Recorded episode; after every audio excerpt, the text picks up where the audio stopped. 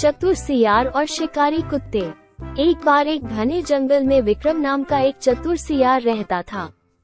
एक दिन विक्रम को बहुत भूख लग रही थी और वो भोजन की तलाश में निकल पड़ा।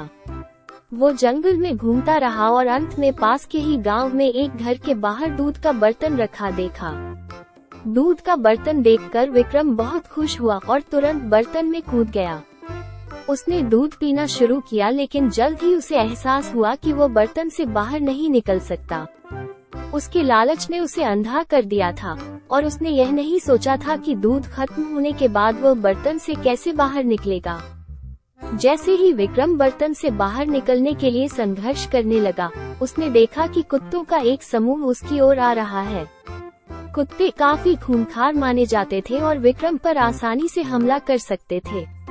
विक्रम घबरा गया और उसने अपनी जान बचाने के लिए एक योजना बनाने का सोचा।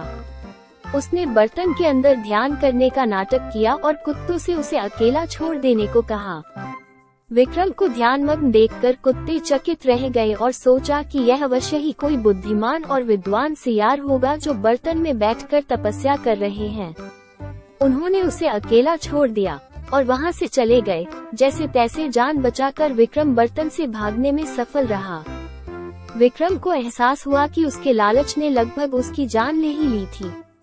उसे बर्तन में कूदने से पहले अपने कार्यों के परिणामों के बारे में सोचना चाहिए था। उसने ये भी सीखा कि कभी-कभी त्वरित सोच व्यक्ति को कठिन परिस्थिति से बचा सकती है। कहानी का नैतिक ये है कि हमें कुछ करने से पहले हमेशा सोचना चाहिए।